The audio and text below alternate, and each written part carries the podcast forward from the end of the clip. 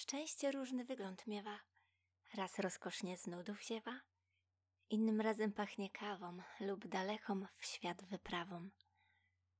Może być nieproste wcale generować koszty, ale może też być chwilą na to, by się przyjrzeć zwykłym kwiatom. Szczęście może przynieść praca lub to, że się z niej powraca.